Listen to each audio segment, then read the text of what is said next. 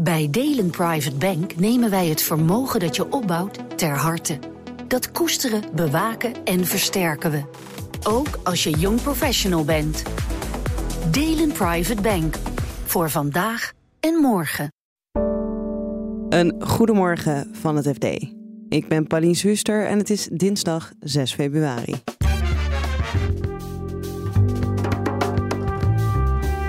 Ondernemers uit het zuiden waarschuwen de formerende partijen.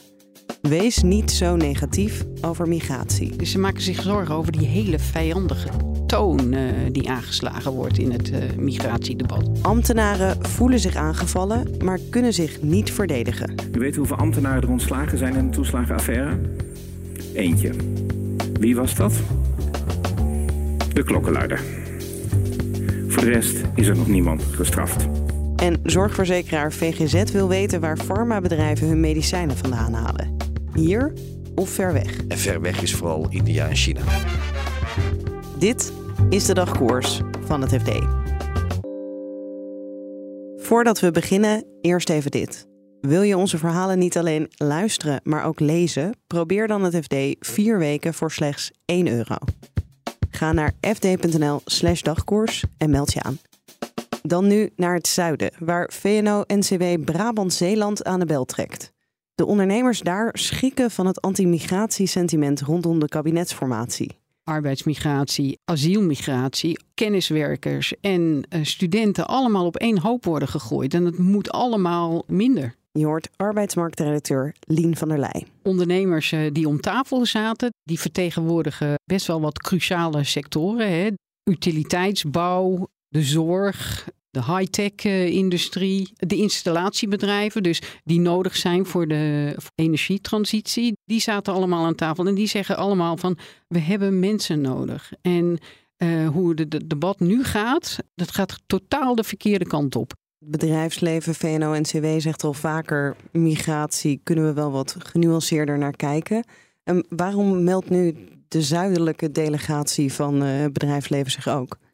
Ja, ik vond dat uh, wel frappant. Uh, we hebben dus uh, gezien dat A S M L al aan de bel trok. Hè? Die zeiden van, weet je, als je het zo moeilijk maakt, uh, als je het zo'n vijandige omgeving maakt voor uh, onze kenniswerkers, nou, dan gaan we gewoon naar het buitenland. Deze mensen, die, waar, waaronder er dus ook high-tech, er zit heel veel high-tech uh, in het zuiden daar.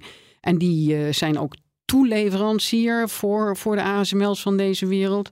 En die zeggen van, ja, als die mensen niet mogen komen, dan vallen we gewoon om. En wij, wij in het zuiden, wij, hier zit de maakindustrie, hier zit uh, high-tech. Wij merken het als eerste als het misgaat. Een van de dingen die de zuidelijke werkgevers aangeven is, wij zien wel wat in een vakkrachtenregeling. Wat willen ze daarmee precies? Het is een beetje analoog aan de kenniswerkersregeling die nu al bestaat. Hè? Dat je dus van buiten de E U onder bepaalde omstandigheden vakkrachten kunt aantrekken. Duitsland die heeft al zoiets. Hè? Die, uh, die kijkt uh, ook buiten de E U voor ja, goed opgeleide vakkrachten, zeg maar. Uh, de M B O'ers uh, van deze wereld. Die hebben we nodig voor de energietransitie. En daar komen we uh, aan tekort in Nederland. En waar ze bang voor zijn, is als wij dus nu niet acteren, dan uh, hebben andere landen om ons heen uh, de vijver al leeggevist. Want la- laten we wel zijn, we zijn allemaal op zoek naar dezelfde mensen. Want uh, heel Europa vergrijst in ja, Duitsland in een net wat sneller tempo dan Nederland. Maar iedereen die is op zoek naar dezelfde mensen om diezelfde transities door te kunnen maken. En jij hebt lang in Den Haag gezeten. Hoe denk jij dat formerende partijen kijken naar zo'n uh, boze brief? V N O N C W Brabant-Zeeland uh, was juist heel gematigd in toon. En ik zat met deze ondernemers aan tafel. En die waren uh, best wat uitgesprokener in hun zorgen uiten. Maar uh, het feit dat uh, Brabant-Zeeland dus denkt van, ja, ik moet, ik moet zelf uh, daar naartoe uh, gaan. Dat, dat geeft aan hoe, hoe, hoe ja, nijpend zij het vinden worden. Maar natuurlijk, die formatietafel die wordt overspoeld met allerlei Uh, brandbrieven van deze en gene, van ga dit alsjeblieft doen, ga dat alsjeblieft doen. Je denkt niet dat het nou echt gehoor gaat krijgen aan de formatietafel? Het kan geen kwaad natuurlijk. En ik denk dat dit wel uh, een, een duidelijk signaal is van... hé, hey, luister, we hebben het hier over het verdienvermogen van Nederland.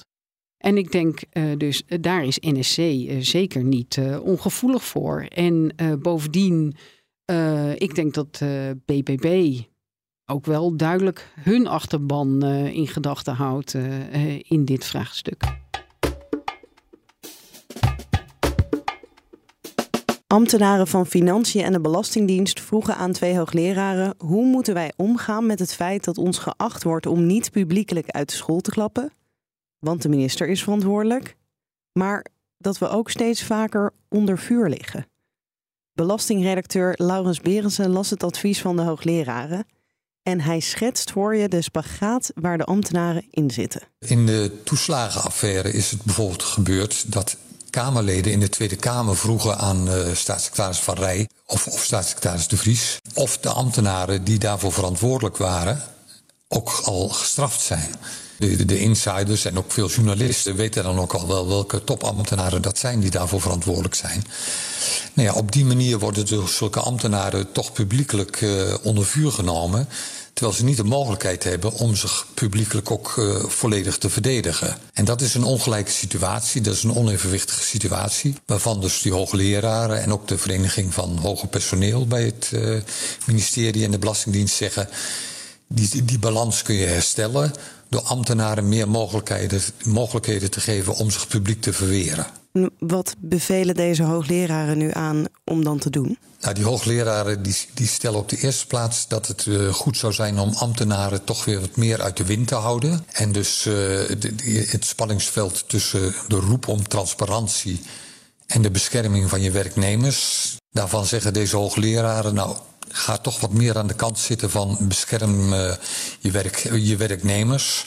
Zodat je ook uh, goede ambtenaren in dienst kunt krijgen... die niet bang hoeven te zijn dat ze publiekelijk aan de schandpaal worden genageld... voor iets waar ze eigenlijk niet uiteindelijk voor verantwoordelijk zijn. Maar als dat dan niet helemaal lukt, die, dus die bescherming... en het wat terugdringen van de transparantie... versterkt dan in ieder geval de rechtspositie van de ambtenaren... door ze bijvoorbeeld recht te geven om uh, een opdracht te weigeren... als er sprake is van gewetensbezwaren. Of door ze recht te geven om uh, zelf wat eerder naar buiten te treden... om hun standpunten uh, te kunnen verdedigen.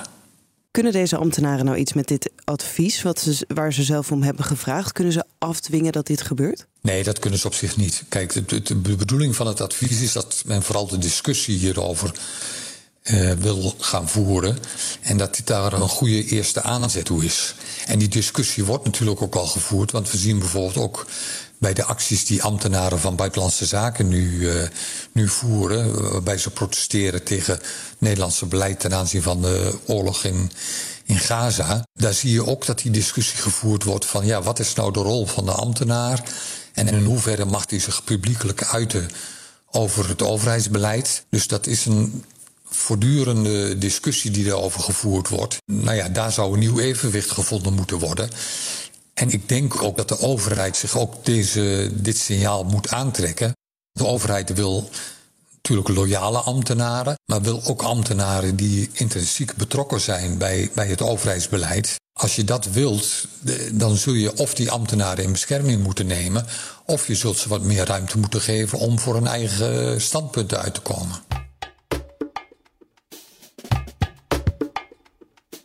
En tot slot is het woord aan farmacieredacteur Thieu Vaessen... die gesproken heeft met zorgverzekeraar V G Z. Die zette een nieuwe stap om mogelijk het medicijnentekort terug te dringen. V G Z gaat in de aanbestedings, bij zijn inkoopbeleid... gaat het van de farmabedrijven vragen om aan te geven... waar hun medicijnen vandaan komen. Waar worden ze gemaakt en waar komen de grondstoffen vandaan. En dat doen ze met het oog vooral op de tekorten. Het tekort in Nederland aan medicijnen, aan veelgebruikte medicijnen... zijn enorm opgelopen. En V G Z wil op deze manier nagaan of medicijnen die van ver weg komen... of die vaker kampen met tekorten. En ver weg is vooral India en China. En hebben we dan ook al eerder aanwijzingen gehad... dat dat inderdaad nou ja, een reden is voor die tekorten? Daar lijkt het wel op, gewoon vanwege de logica. Kijk, die aanvoerlijnen, de distributielijnen zijn steeds langer geworden... doordat veel productie verplaatst is van Europa naar het Verre Oosten... Dus de aanvoer, de transport is gewoon veel complexer en langer geworden. Dus het lijkt logisch. dat die tekorten ook te maken hebben met de ingewikkelder en de langere distributielijnen. Maar we hebben denk ik ook tekorten van medicijnen uit Europa. Precies, dat is wat, wat V G Z ook aangeeft. Er was een medicijn wat tekort aan was vorig jaar door gebrek aan personeel in Europa. Dus er zijn ook gevallen van Europese medicijnen waar, eh, die moeilijk leverbaar zijn. Vandaar deze tussenstap. Uiteindelijk is het, hè, mocht inderdaad blijken dat eh, medicijnen uit India en China moeilijker leverbaar zijn, dan is V G Z van plan om een soort voorrangsbeleid voor Europese medicijnen in te gaan voeren. Maar voordat ze dat doen, willen ze dat eigenlijk wel beter kunnen motiveren. En leveranciers en fabrikanten die zeggen in reactie dat ze verbaasd zijn. Waarom eigenlijk? Ja, het, het maakt het voor hun weer ingewikkelder. Dus er komt natuurlijk weer wat, regel, wat regelgeving bij, wat administratie bij. Ze zijn gewend geweest om altijd op prijs te concurreren. Ja, wat in de lucht hangt is dat de overwegingen van de verzekeraars nu complexer worden. Dus dat maakt hun leven waarschijnlijk wat ingewikkelder. Ik vind het wel opvallend dat dan een zorgverzekeraar zegt, oh, misschien willen we uiteindelijk wel uh, voor meer Europees geproduceerde medicijnen. Omdat wij het eerder hadden over medicijntekorten. En toen zei je, ja, zij zijn heel erg aan het drukken op de prijs. Dus waarschijnlijk die productie verplaatsen zou niet heel logisch zijn. Nou, dat klopt. De zorgverzekeraars hebben met hun inkoopbeleid zijn erin geslaagd om... om voor de patentvrije medicijnen, hè, dan heb ik het over echt medicijnen die soms maar een paar euro per maand kosten, die je normaal gesproken bij de apotheek haalt. Veel hart- en vaatziekten, bijvoorbeeld medicijnen. De zorgverzekeraars zijn enorm succesvol geweest in het drukken van de prijzen van deze medicijnen. En de vraag die nu langzamerhand opkomt, zijn ze daar niet te succesvol mee geweest? Waardoor we nu geconfronteerd worden met, met tekorten. Het ging vorig jaar om meer dan tweeduizend medicijnen die moeilijk leverbaar zijn geweest.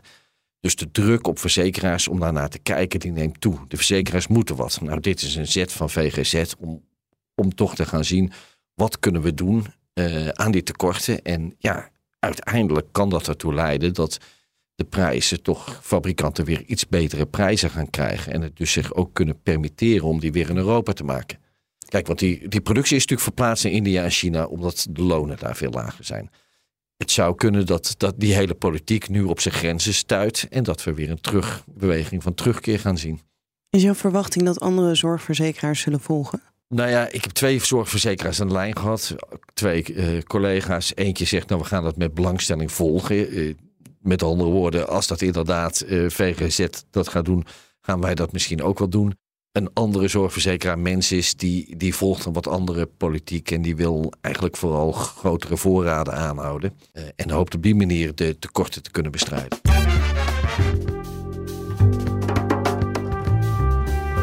Dit was de dagkoers van het F D. Vergeet je niet op ons te abonneren in je podcast-app. Dan krijg je morgenochtend automatisch de nieuwste aflevering binnen. Nog een hele fijne dag en graag tot morgen. Bij Delen Private Bank nemen wij het vermogen dat je opbouwt ter harte. Dat koesteren, bewaken en versterken we. Voor jou en je dierbaren. Delen Private Bank. Voor vandaag en morgen.